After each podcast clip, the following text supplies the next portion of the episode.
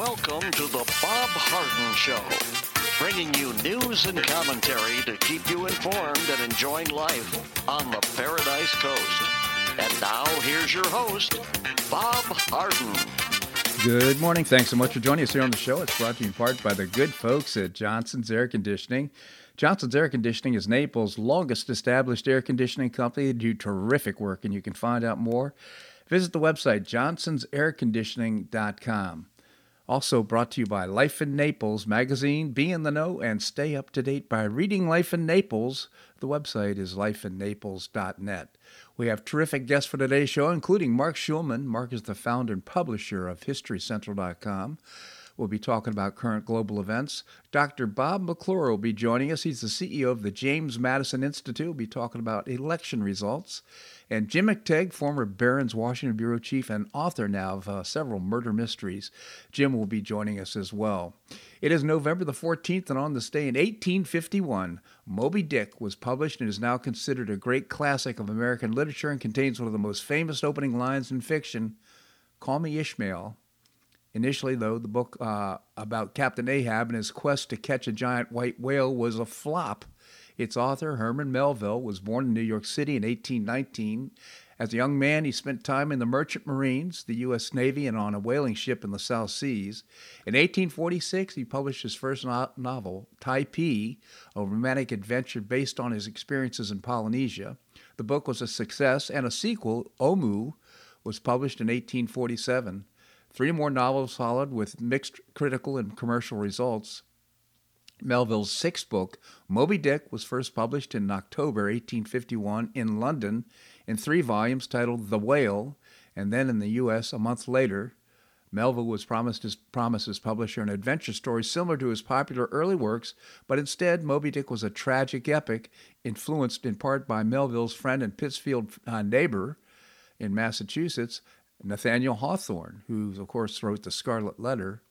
After Moby Dick's disappointing reception, Melville continued to produce novels, short stories, and poetry, but writing wasn't paying the bills. In 1865, he returned to New York to work as a customs inspector, a job he held for 20 years. He died in 1891, largely forgotten by the literary world. Uh, by the 1920s, scholars had rediscovered his work, particularly Moby Dick, which would eventually become a staple of high school reading lists across the United States. Billy Budd, Melville's final novel, was published in 1924, 33 years after his death. Of course, now known as one of the Transcendentalists. Walden, of course, written by Thoreau, and uh, of course, Nathaniel Hawthorne. Uh, again, a movement within the literary community. Lamenting the reality the Senate uh, will remain in Democrats' control for the next two years, Senator Josh Hawley is calling for an overhaul of the establishment Republican Party in Washington, D.C. The old party is dead, he tweeted Saturday night. Time to, re- to bury it, build something new. Hawley was reacting to the new Republican uh, Adam Laxalt's votes had been ta- overtaken by Southern Senator Catherine Cortez Masto, a Democrat in Nevada, clinching the Senate majority for Democrats. Washington Republicanism lost big Tuesday night, Hawley tweeted in, in this week.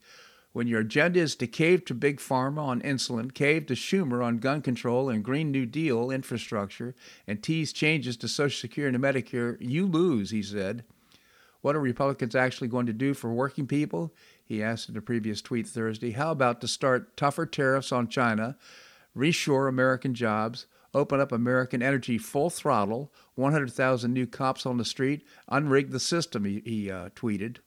The remarks effectively support the agenda former President Donald Trump were pointed at, present at Senate Minority Leader Mitch McConnell, who pulled Senate leadership funding from Arizona to help uh, Mehmet Oz in Pennsylvania. Both races were lost, giving the Democrat the majority again. You can't expect independent voters to vote Republican unless you give them an agenda they care about, Hawley further railed on t- Twitter. Uh, Hawley does not want the Senate to hold a leadership vote until after December 6th runoff in Georgia, uh, in the Georgia between uh, Senate Raphael Warnock and uh, Herschel Walker, the great one, echoing the remarks of Senator Marco Rubio. Exactly right, uh, Hawley tweeted. I don't know why Senate GOP would hold a leadership vote for the next Congress before this election is finished. We have a runoff in Georgia State uh, and the Senate. Are they saying that doesn't matter? don't disenfranchise Herschel Walker, he tweeted. Walker's endorsed, of course, by Trump and McConnell, and have been fairly open in not backing Trump backed candidates, save for Oz, even if it cost him the Senate. Well, I think um, McConnell did cost us the Senate, and it was pretty clear to me his motivation was he'd rather be the minority leader than get get voted out as uh, the majority leader in the Senate. So uh, it is what it is, and now we move on. But uh, it looks to me like the Senate wants to replace McConnell and endorse the new Republican Party, which of course is making America great again. And former House Freedom Caucus Chairman Andy Biggs is likely to run against House Minority Leader Kevin McCarthy to become the next Speaker of the House if Republicans lock down a majority in the lower chamber, which, God forbid, if we don't. A member of the powerful conservative group confirmed on Sunday Biggs has been critical of McCarthy's leadership in the minority, voicing, voicing concerns that the California Republican won't prioritize issues important to the far right flank of the party. CNN first reported the news of Biggs' likely bid against McCarthy. I think we need to have a real discussion about whether he should be speaking or not, uh, speaker or not, Biggs said on Thursday. I think his statement recently that we shouldn't impeach Senator Mayorkas indicates that maybe we're not going to be as aggressive towards going forward as we should be. I think we need to have a very positive statement of what we're going to accomplish and do, and I haven't seen that yet, he added. That's the, uh, those are the things that I think we should have a very frank discussion internally about where are we going to, uh, to go forward.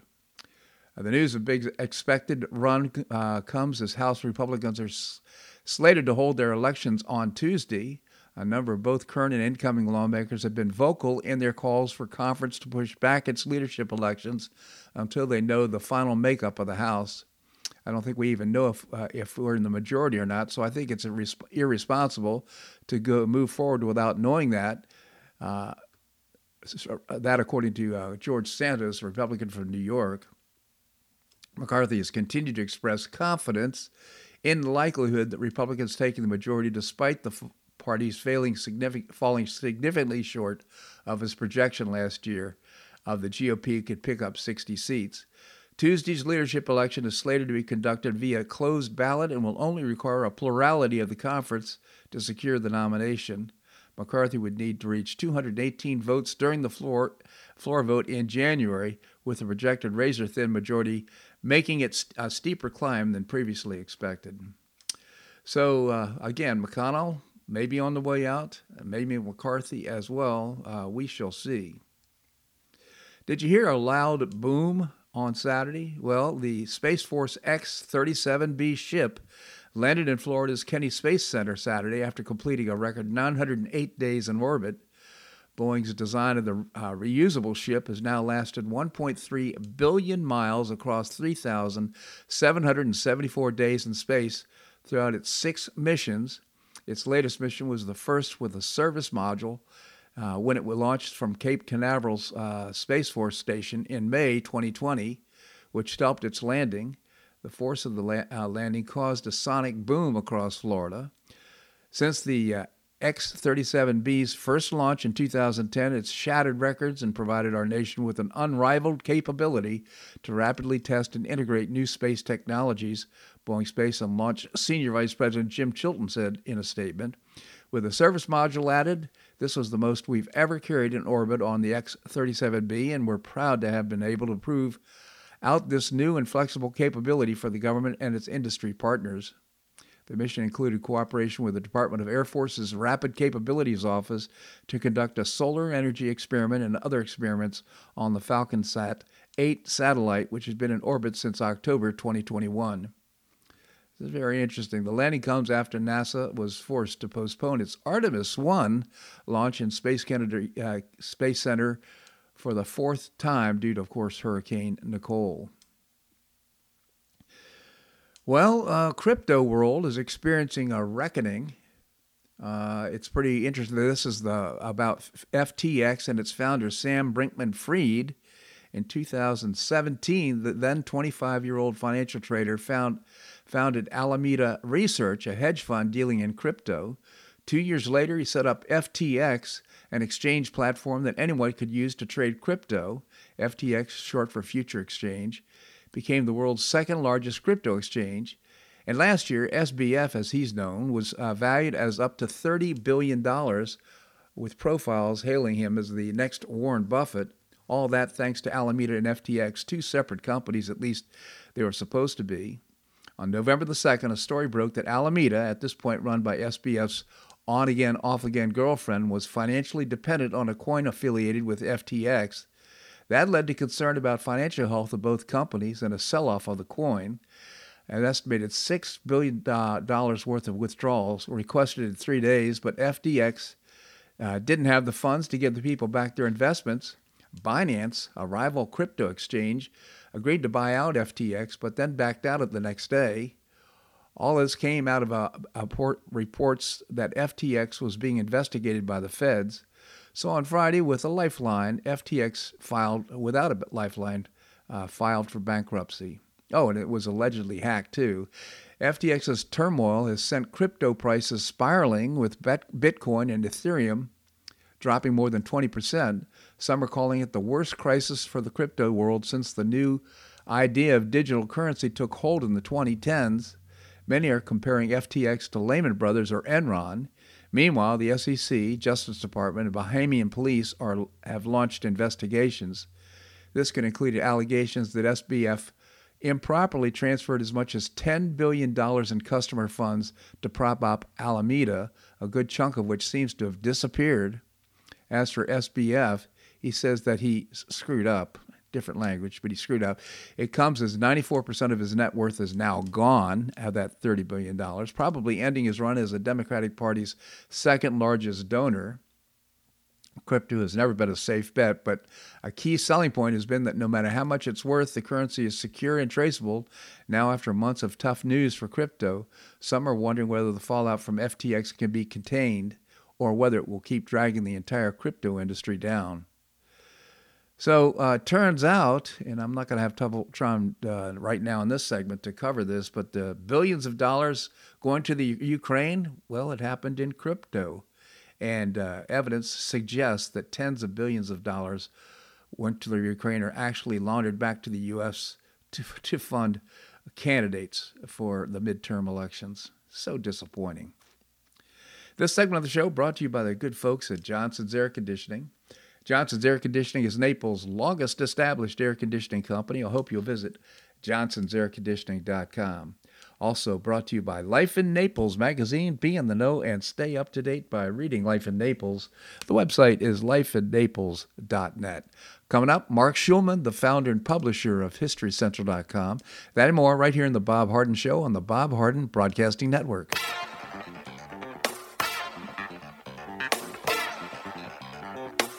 Stay tuned for more of the Bob Harden Show here on the Bob Harden Broadcasting Network.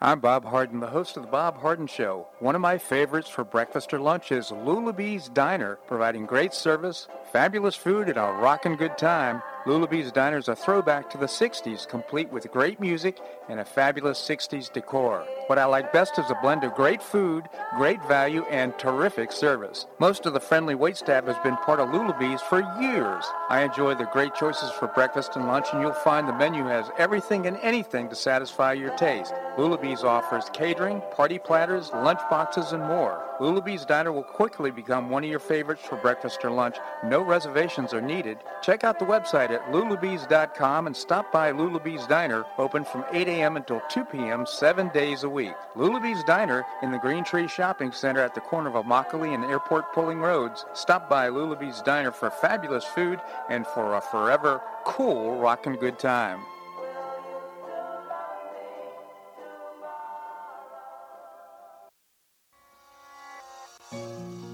Collier County Sheriff Kevin Rambosk says the number one reason the elderly become victims is isolation. The Collier Senior Center goes a long way in keeping seniors connected with the community and with each other. The Collier Senior Center, located at 4898 Coronado Parkway in Golden Gate, provides comprehensive information regarding services and resources that affect the quality of life of older adults and their caregivers in Collier County, empowering them to maintain independent and meaningful lives. Here's Esther Lully, Director of Collier Senior Center. everyone. Every senior is welcome. There's diversity there. It's vibrant. It's a caring atmosphere. So there's a reason we offer the services and programs that we do. We want to help enrich the lives of senior members and provide support to their caregivers. Want to find out more? Visit CollierSeniorCenter.org. That's CollierSeniorCenter.org. Or call the Collier Senior Center at 239 252 4541. That's 252 4541.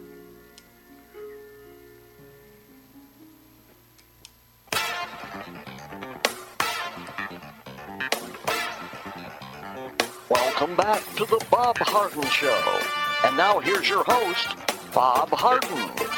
Thanks so much for joining us here on the show. It's brought to you in part by Choice Social. Choice Social is a new, refreshing social networking platform, and you can find out more and download the app by visiting the website choicesocial.us. Coming up, we're going to visit with Dr. Bob McClure, the CEO of the James Madison Institute. Right now, we have with us Mark Schulman. Mark is the founder and publisher of HistoryCentral.com, a terrific multimedia website for kids of all ages, including you and I. I hope you'll visit HistoryCentral.com. Mark, thank you so much for joining us here on the show. Always a pleasure, Bob. Thank you, Mark. Well, so much news breaking around the world, and I thought we'd start off our discussion with uh, what's happening in Ukraine. Well, Ukraine was a big day for the Ukrainians uh, yesterday or Saturday, I guess, as they um, retook the city of Kherson and the whole area of Kherson. The the um, Russians had to give up the whole area of the of the west bank of the Dnieper River because uh, they weren't able to hold on to it anymore. They'd been cut off by the Ukrainians, who were who were successfully um, cutting off all of their supplies and everything else. Mm. So um, it's you know for them it's a big day. They've made a major progress. It's the only provincial provincial capital that the Russians had held, and they were forced to withdraw from it. Um, and as of right now, you know, it continues to be that the Ukrainians uh, have the upper hand at this point.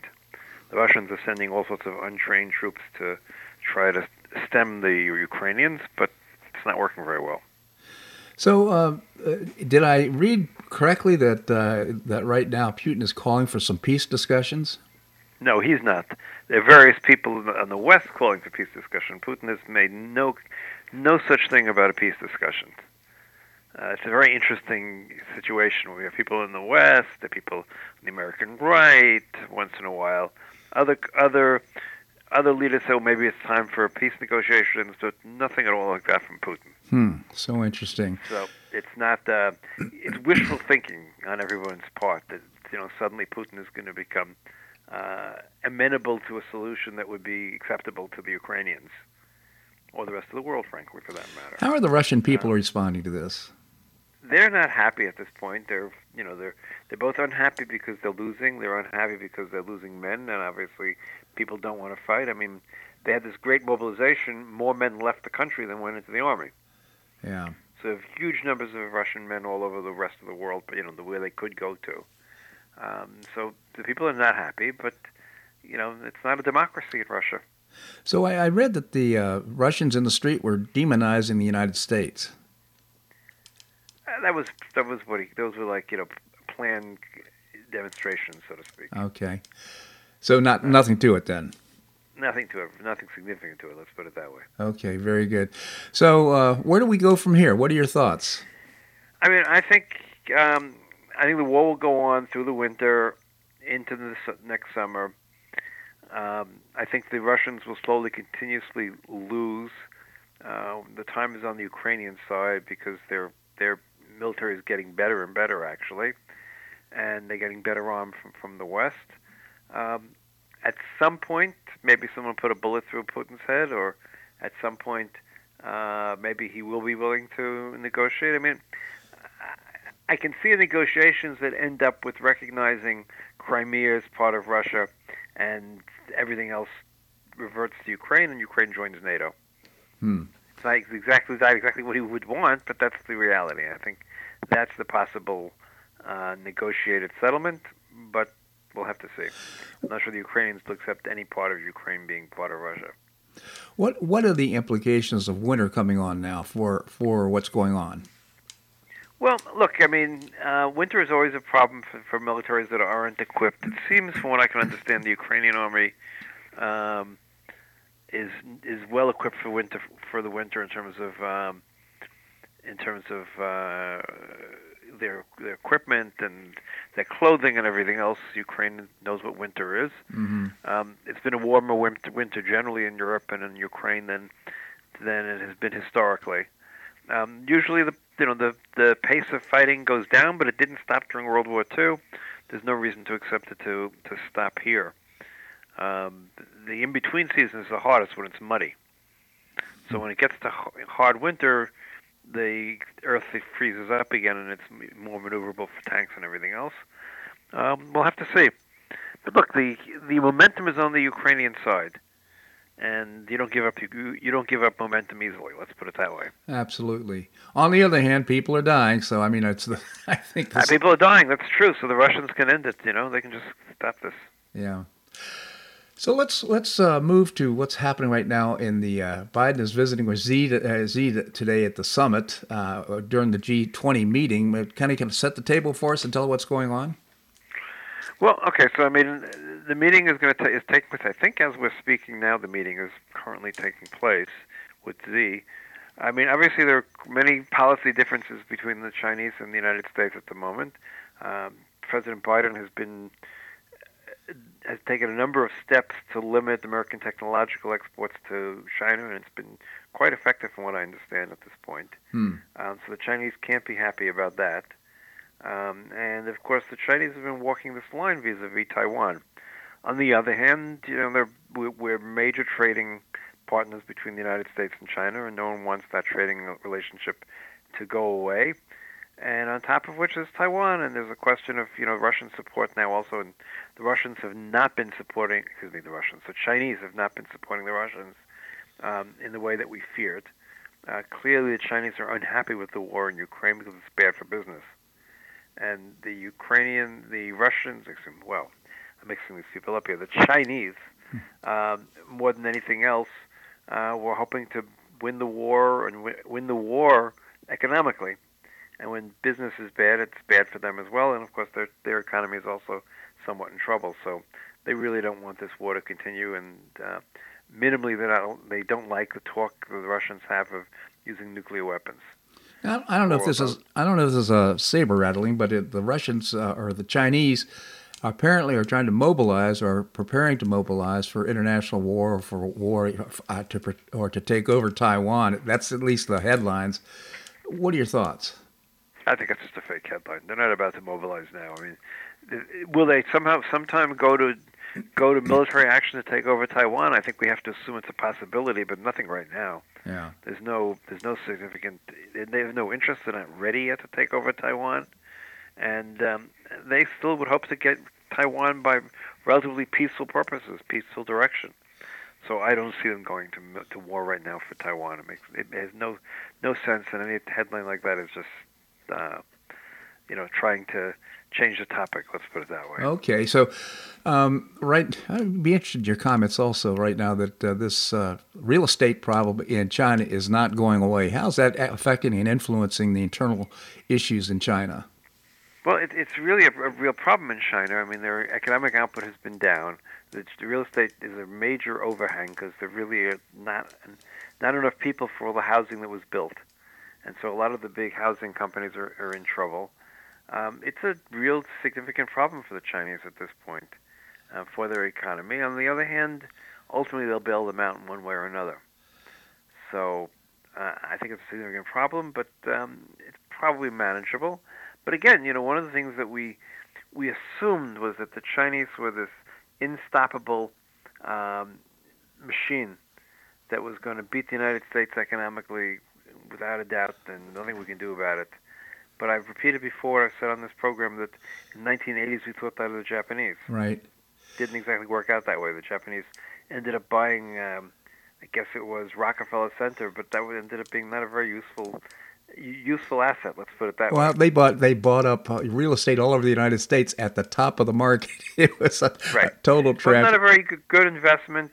And what did it do for them exactly? So not not a liquid, not a thing. You know? Mark, well, you need to take a little break. and you stick around? Absolutely, Bob. All right, we're going to have more here on the Bob Harden Show on the Bob Harden Broadcasting Network.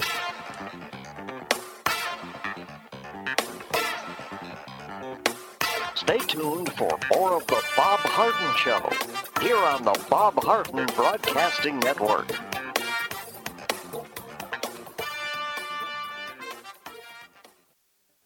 You have questions about your retirement? Ameriprise Private Wealth Advisor Jason Nardella with Nardella Financial Group, a private wealth advisory practice of Ameriprise Financial Services LLC, can help. With the exclusive Confident Retirement approach, you'll work together to develop a retirement roadmap to get you where you want to go. Call Nardella Financial Group today at 239 325 1041. That's 239 325 1041 Office is located at 9015 Strada Stell Court, Suite 103, Naples, Florida. The Confident Retirement Approach is not a guarantee of future financial results. Investment advisory products and services are made available through Ameriprise Financial Services, LLC, a registered investment advisor.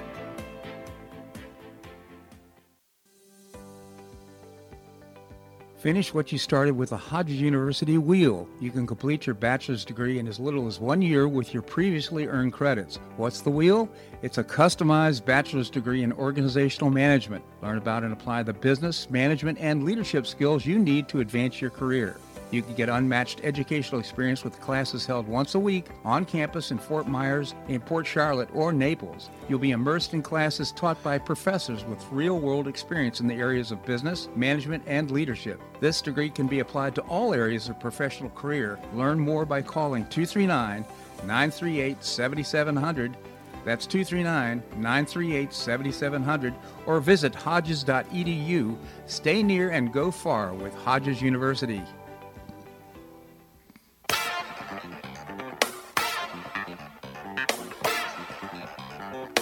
Welcome back to the Bob Harden Show.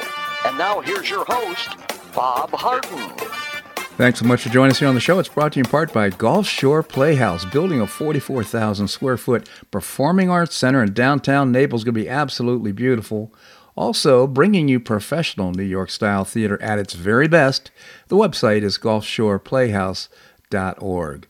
Coming up, I'm going to visit with Jim McTague, former Barron's Washington Bureau Chief. Right now, we continue the conversation with Mark Schulman, the founder and publisher of HistoryCentral.com. Again, Mark, thank you so much for joining us. My pleasure, Bob. Thank you, Mark. So uh, Biden said uh, that when he meets with Xi, he wants to find out where the red lines are for both sides, the guardrails, so to speak, to prevent, uh, I guess, uh, prohibit us from going to war. Any thoughts?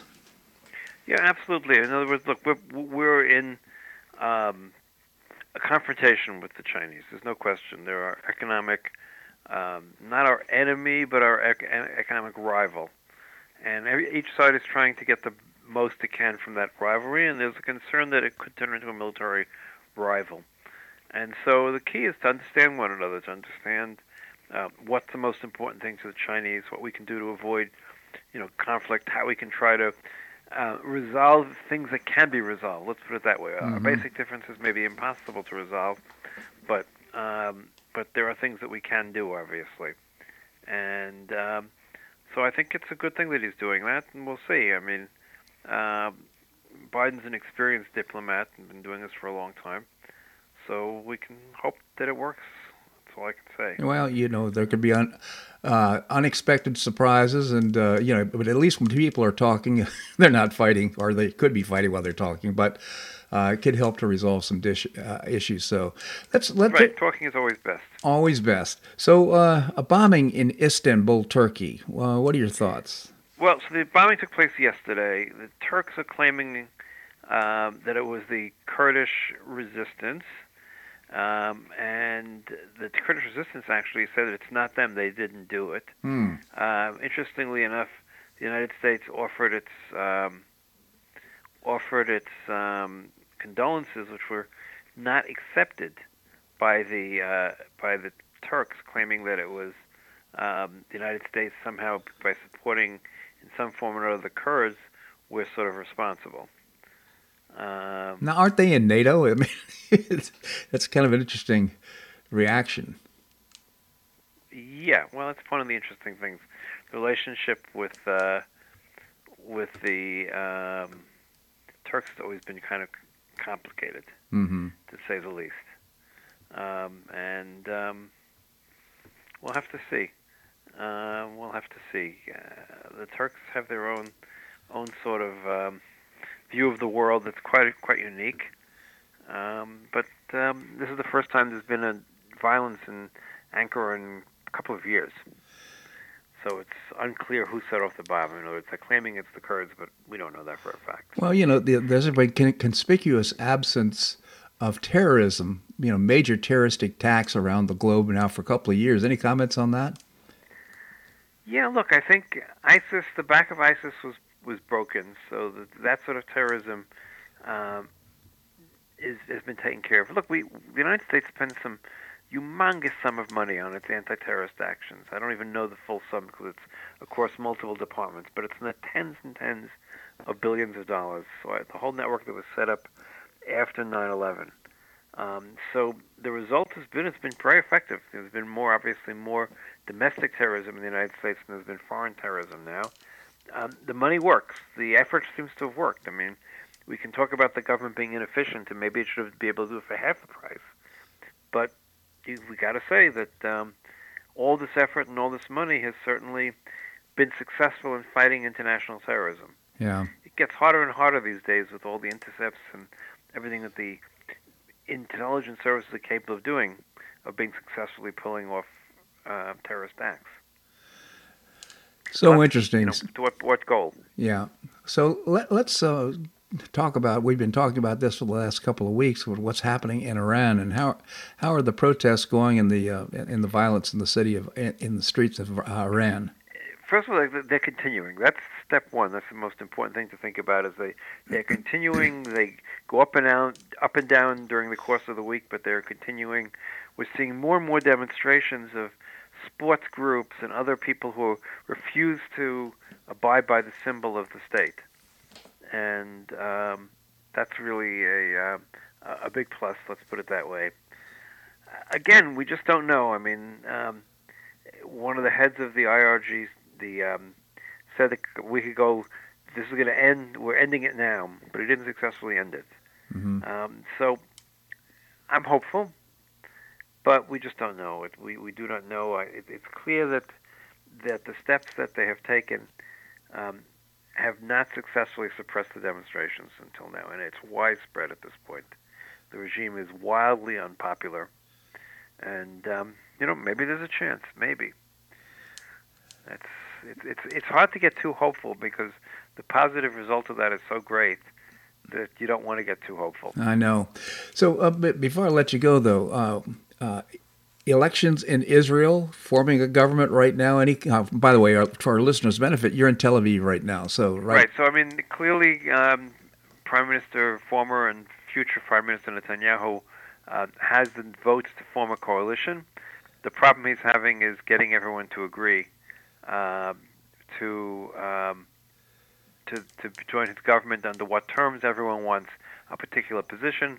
One of the things that are uniquely about Israel more than most other parliamentary democracies is basically there's a, uh, negotiations of who gets what job.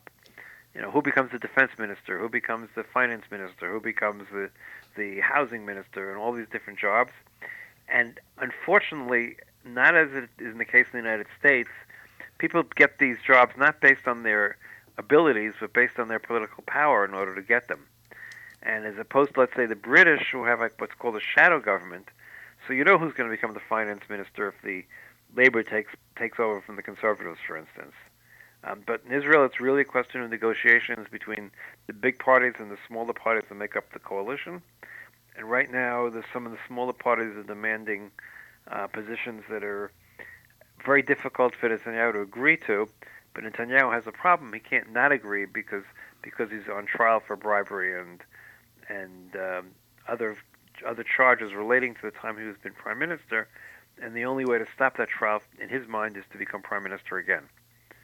So, do you think uh, do you think he he's motivated for for the good of the people of Israel to be, to run as prime minister? No. No, he's motivated because he wants to get out of his trial. I mean, yes, he thinks he can save the people of Israel in some form or another. Uh, he has that uh, that sense, but by and large, the reason he's he's doing this is he wants to find a way of getting out of his trial because most observers believe he will be found guilty. It goes on forever. That's a whole other story about Israeli court systems they go on forever and ever and ever. I mean, kind of like here. There was well, not you'd be surprised. Comparatively, let's put it this way: one witness was held in cross-examination for a month and a half. Wow. So you would not have that in the American system. But keep in mind that the Israeli system does not have juries; it has judges, and you can't hold the jury for this long, obviously, in the United States. So huh, interesting. Um, are, are, these officials that are, appointed? Uh, are they approved by the like we approve, for example, officials? Uh, uh, appointments in the Senate. Is there such uh, similar type of requirement? Well, the Knesset has to approve it, but the way it works is the Knesset is a, uh, you know, the coalition automatically, whoever the coalition ends up being, automatically has a majority. Mm-hmm. So they don't look at the individual appointments; they just look at the whole uh, the whole group. So interesting. Marc Schulman, again, the founder and publisher of HistoryCentral.com, and encourage you to visit HistoryCentral.com. Multimedia experience, good for kids of all ages, including you and I. Marc, always appreciate. By the way, uh, you've been on the show, and I, th- I, think I've calculated somewhere near 14 years every uh, Monday morning. So I just really appreciate your commentary. My pleasure. I think I missed one time. I was in California. The, the hours didn't work. Yeah. again, thank you so much, Marc. All right, coming up, we're going to be visiting uh, with uh, Dr. Bob McClure. He is the CEO of the James Madison Institute. That and more right here on The Bob Harden Show on the Bob Harden Broadcasting Network.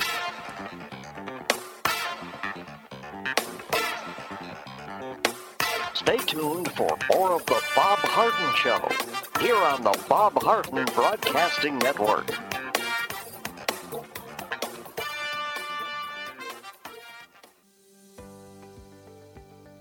Finish what you started with a Hodges University wheel. You can complete your bachelor's degree in as little as one year with your previously earned credits. What's the wheel?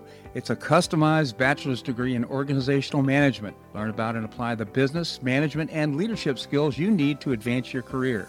You can get unmatched educational experience with classes held once a week on campus in Fort Myers, in Port Charlotte, or Naples. You'll be immersed in classes taught by professors with real world experience in the areas of business, management, and leadership. This degree can be applied to all areas of professional career. Learn more by calling 239 938 7700. That's 239 938 7700 or visit hodges.edu. Stay near and go far with Hodges University.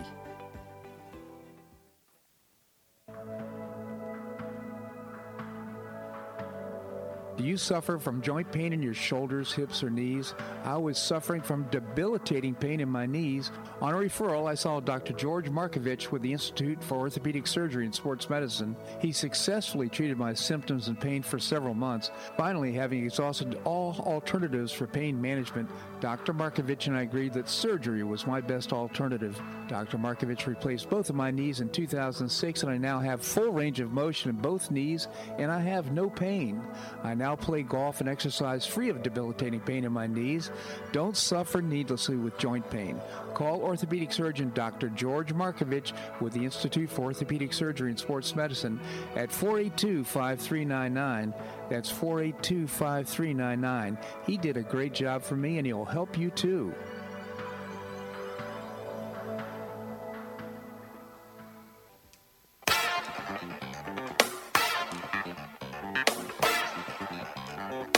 Welcome back to the Bob Harden Show. And now here's your host, Bob Harden. Thanks so much for joining us here on the show. We're providing you news and commentary rooted in a commitment to individual liberty, personal responsibility, limited government, and the rule of law.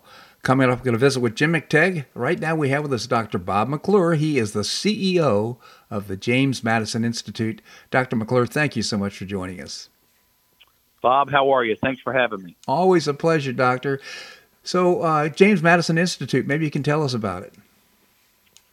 The James Madison Institute is Florida's leading and most important uh, public policy organization. Our job is we're in the ideas business. Our job is to work with elected officials, uh, to work with the private citizens across the state, uh, to advance policies uh, much like you said in your opener, that promote free market capitalism, personal responsibility, and limit the role of government in our daily lives. And the last thing I, w- I would add that I think is really important is private philanthropy.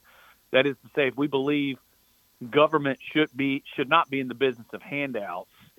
Where will should the primary safety net come from? And we believe it comes from private philanthropy. So that's kind of a fourth component. We're based in Tallahassee, but we're statewide. We're in your neck of the woods quite a lot, Bob, in the Naples Fort Myers area. And the fact that we run a think tank in arguably the most important state in the country when it comes to policy and politics gives us entree to Washington, D.C., where we do a lot of work and actually have opened an office. Uh, and we also work in other states. Right now, we're working in about 14 other states. Wow. To uh, make America Florida. And that's kind of what our goal is. So, Florida will always be our bread and butter. We saw that last Tuesday. Really look forward to talking about that. But we have a national platform to advance the same principles that you talk about every day on your show. Well, thank you for that, Dr. Bob McClure. It's just so interesting to hear the expansion of James Madison Institute. Uh, it's my go to place for any kind of policy information of what's happening in Florida. I'd encourage our listeners to visit jamesmadison.org, jamesmadison.org. So I wanted to get just ask, asking an open question. The election results uh, this past Tuesday in Florida, uh, just a major red wave, not so much across the country. What are your thoughts? Oh, it was a huge red wave in Florida. Florida has become ruby red, Bob. I yep. mean, if you look at all of the data, Governor DeSantis won 62 of 67 counties. The five counties he lost um, are typically blue counties, but even in those counties, he improved his margins immensely. So, for example, you know, if he lost Broward, I don't know the exact numbers, let's say by 25 or 30 percent four years ago, he only lost it by 12 percent uh, this year. Uh, same thing in Alachua, same thing in um, um, Leon County and across the state. So even in the five counties that he lost, he tremendously improved uh, his numbers. Secondly, for the first time in over 20 years, he won Miami Dade County. Mm-hmm. Miami Dade County is a majority Hispanic district, 70%. And uh, it hasn't been won since Jeb Bush. Jeb Bush was married to a, is married to a Mexican American woman and spoke fluent Spanish. And so, uh, and the dynamics of Miami Dade today compared to 20 years ago is not even the same. So, incredible response in Miami Dade County. Um, and so you saw a governor who uh, was just in, uh, uh, the the wave was incredible. And last thing, a lot of people don't know this. At this counting, now California is still counting because they're California. At this counting, Governor DeSantis won Florida by a higher percentage than Gavin Newsom won California. You think about that. Yeah. That is a stunning statistic. And so the governor has proven, and we talk about this at JMI all the time, kind of the, the four C's of of victory in election. Number one, you got to have competence. Got to be confident in what you do. We saw that with the hurricanes. Number two, you got to have conviction. Number three, you got to have courage. And number four, you got to have confidence. And the governor has exhibited this over the last four years, and the Florida voters rewarded him for it. Uh, no question about it. And I'm so well. What do you see in uh, in in Florida that's transferable to some of these other states that you're working with?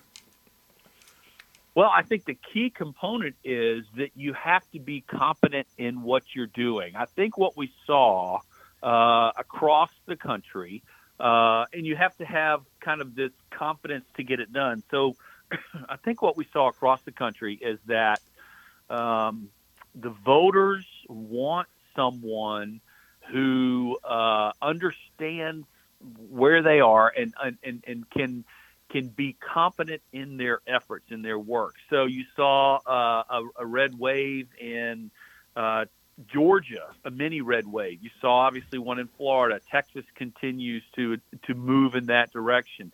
You're seeing it in certain states where uh, competent elected officials uh, are are uh, being rewarded. I do think uh, the Dobbs decision affected some independent voters. Mm-hmm. I think the fact that this relentless mantra on the part of the left that democracy is under attack January 6th, I think those kinds of kind of crazy things had more of an effect on people than we initially thought in other states.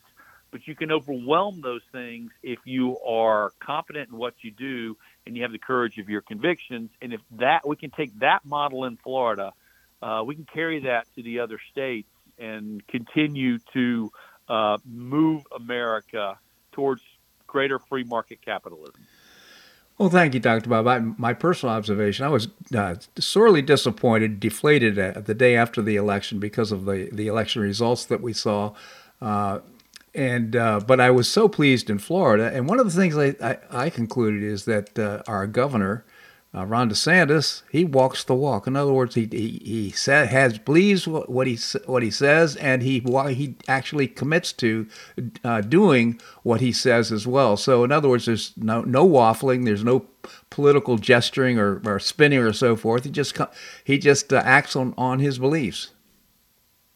There's no doubt about it. It's the courage of his convictions. I mean, you think about what he did, whether it was taking on uh, the woke culture mm-hmm. uh, taking on Disney, kind of the iconic brand for the state of Florida, um, advancing school choice in the face of withering criticism, keeping the economy open, keeping our schools open. You know, he was considered, you know, kind of a crazy kind of Dr. Death when he decided to keep the economy open and the schools open. And he's been shown to be right. We're now being asked by many on the left uh, for some sort of COVID amnesty because they realized how wrong they were uh, on this issue. And you're absolutely right. The governor uh, has the courage of his convictions, and and Floridians rewarded him for it. You know, it kind of reminds me of Thomas Sowell's great quote. which is, you know, people will always forgive you for being wrong, but they'll never forgive you for being right in the face of evidence that proves it. right. so true. And and that's exactly what uh, you know. I think about uh, Ladapo, uh, our Surgeon General, and the, and the governor. Yep. They've been proven so right so often with regard to this uh, vaccine mandate that. Uh, yeah, it's just so grateful for their leadership because of the results in education and so many different ways that uh, have proven to be so positive by comparison to the rest of the country. There's no doubt about it. And the amazing thing too is in Florida, the governor had tremendous coattails. I mean, Palm Beach County uh, voted majority for the governor. He he carried across a number of school boards around the state. Yep. Uh, there are now super majorities in both the House and the Senate. Uh, up here in the capital city, which is a very blue county, it voted 68% for Barack Obama twice. Uh, it voted for Hillary Clinton and it voted for Joe Biden in the mid 60s. Here in the capital city, we experienced a small red wave, elected a reasonable uh, mayor, school board has um, you know has become much more reasonable, and our state legislator in Tallahassee is a Republican. So you saw coattails uh, across the state for this governor, and you're going to see some really interesting things in this new legislative session now that they have super majorities in both the House and the Senate. No question. Again, Dr. Bob McClure, CEO of the James Madison Institute. I encourage you to visit the very robust website, jamesmadison.org. Dr. McClure, I really appreciate your commentary here on the show. Thank you so much for joining us. Bob, thanks for having me. My pleasure indeed. All right, coming up, we're going to visit with Jim McTague, former Barron's Washington Bureau Chief and author of many books. His latest, No Problem, that and more, right here in The Bob Harden Show on the Bob Harden Broadcasting Network.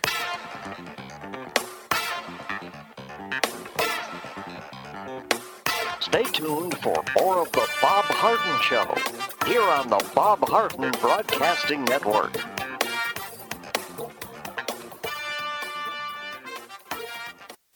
Do you have questions about your retirement?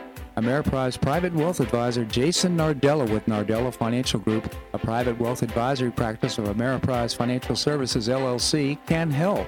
With the exclusive Confident Retirement approach, you'll work together to develop a retirement roadmap to get you where you want to go. Call Nardella Financial Group today at 239 325 1041. That's 239 325 1041 Office is located at 9015 Strada Stell Court, Suite 103, Naples, Florida. The Confident Retirement Approach is not a guarantee of future financial results. Investment advisory products and services are made available through Ameriprise Financial Services, LLC, a registered investment advisor.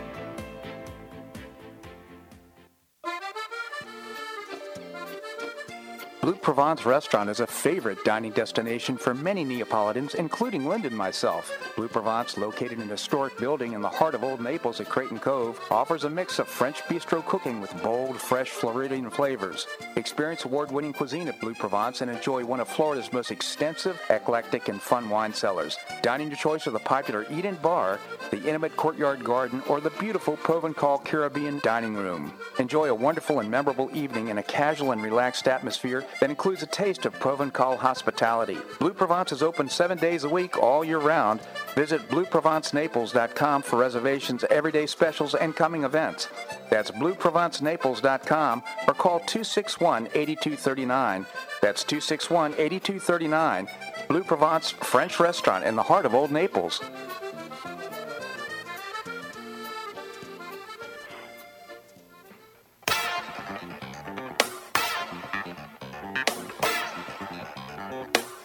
Back to the Bob Harden Show. And now here's your host, Bob Harden.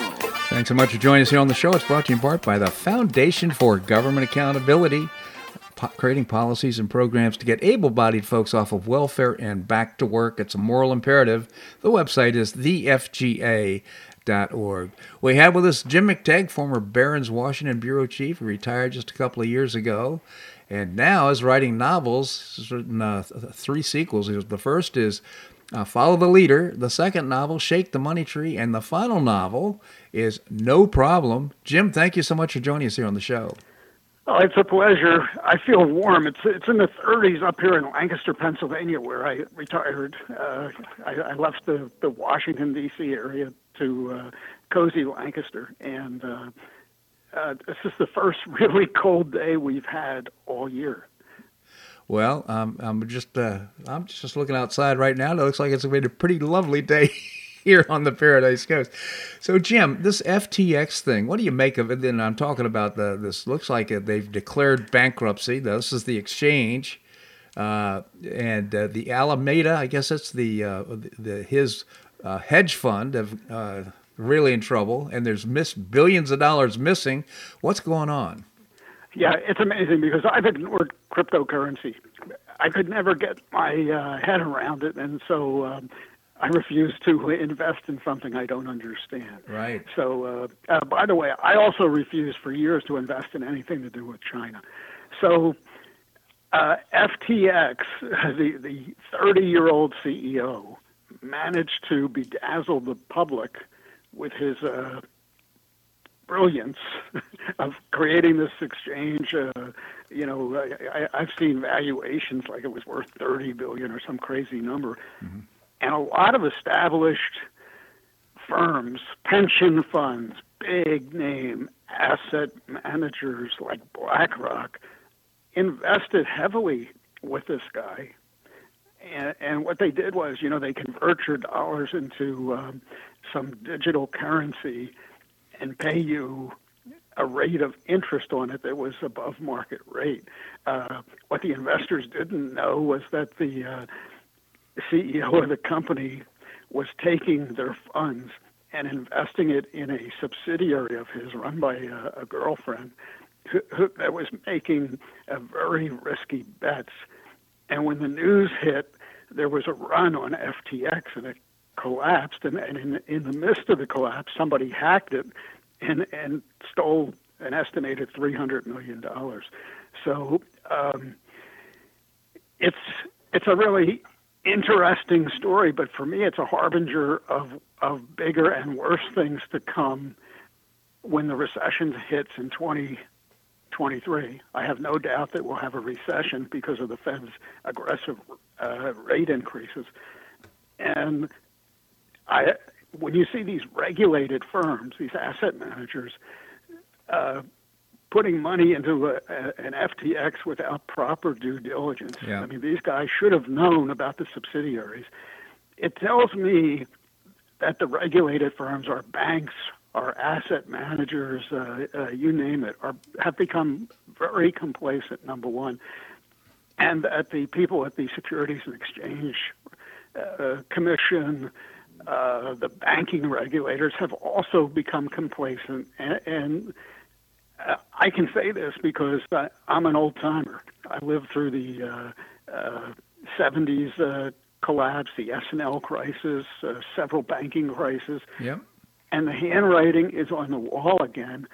And I'm amazed that the current generation on Wall Street doesn't see or understand this. They, uh, I'm still hearing people on Wall Street predicting a soft landing, which is ridiculous. Yeah, because, it is. Uh, Well, yeah, you know, it- Jim, uh, it- it's kind of interesting too. Uh, the other part of this backstory here is that uh, Sam Bankman-Fried, is his name, is a prolific donor uh, to the Democrat Party, and he's uh, uh, helped to fund people or, or support the, the whole notion of uh, the, the oversight of the cryptocurrency markets. Uh, he's had trem- tried to have tremendous influence. I suspect he did have on the Futures Trading Commission. It's called the CFTC. The other part here, though, apparently a lot of the uh, money that went to Ukraine, billions of dollars, uh, many of it's come has uh, been in cryptocurrency and coming back to the United States to help fund Democrat elections. Have you heard that? I haven't heard that. I, I mean, I'd have to check out the sources of the news to see if that's positive or not. Because, but um, the, um, you know, this is typical. You know, uh, it's an alleged, uh, using alleged affinity fraud. You know, we don't know. Uh, we can't say that he was a, a, a criminal. Uh, we, you know, he might have been incompetent. Uh, but you know, contributing heavily, say, to the Democratic Party, uh, buys you friends and power. Right. And I, I've seen similar frauds where somebody joins a, a gigantic church and they recruit the pastor, and, and it's a Ponzi scheme, and the pastor thinks uh, it's legitimate and recruits all his parishioners, and then the whole the whole thing collapses. And um, so it's the same thing. This uh, Well, you know, it's it, apparently the uh, my reports say that uh, uh, the crypto company FTX uh, gave at least forty million dollars to Democrat candidates and oh, causes. that's them- accurate. Yes, that's accurate. Yeah, I mean that's that's a lot of influence. Uh, it is, but I, but when you look at a person like that, it, I mean, uh, the Republicans are lucky he didn't give any to, to them. you know, it's uh, he just decided to pick the, the the Democrats. So now my point is that that when you have aggressive rate hikes, and we saw this under Volcker, uh, you're going to have a recession. Yeah. And, and there's an old saw, and you know it because you you were in the business a long time. When the tide goes out, you see who's not wearing a bathing suit. So I think a lot of I think a lot of regulated companies, uh, based on what I see at FTX, are probably complacent and taking big risks in other areas of the economy. And when the recession hits, Uh-huh. um, it's uh, they're going to s- suffer. We're going to see some financial collapses, and uh, and I think they're underestimating the odds and the severity of a recession that I'm predicting will begin in the second quarter of 2023. I'll tell you, in so many ways, it looks like it's already started, Jim. but we'll we'll see. Uh, again, Jim McTague, former Barron's Washington bureau chief and author of great murder mysteries. I've enjoyed them so much. Follow the leader. Its sequel, Shake the Money Tree, and its sequel. Uh, no problem. I hope uh, you just check it out and uh, get a copy of the book. You, you can't put it down. Jim, I always appreciate your commentary here in the show. Thank you so much for joining us. Thank you, Bob. My pleasure indeed. Well, that's a wrap here on today's show. I hope you enjoyed it. I certainly had fun. Uh, tomorrow, we've got great guests, including Kathleen Passidomo, our soon to be uh, state senator president. We'll also visit with, the, she, is now a state senator. She's going to become president of the Senate. Seton Motley, she's the founder and president of Less Government. Uh, and Boo Mortenson will be joining us as well. Boo is uh, a former radio host in Madison, Wisconsin, and now just uh, kind of the lighter side of the show. She'll be joining us as well. Always appreciate your comments on the show. You can send me an email at bobharden at hotmail.com. Bobharden at hotmail.com. I hope you make it a great day on the Paradise Coast or wherever you are. Namaste.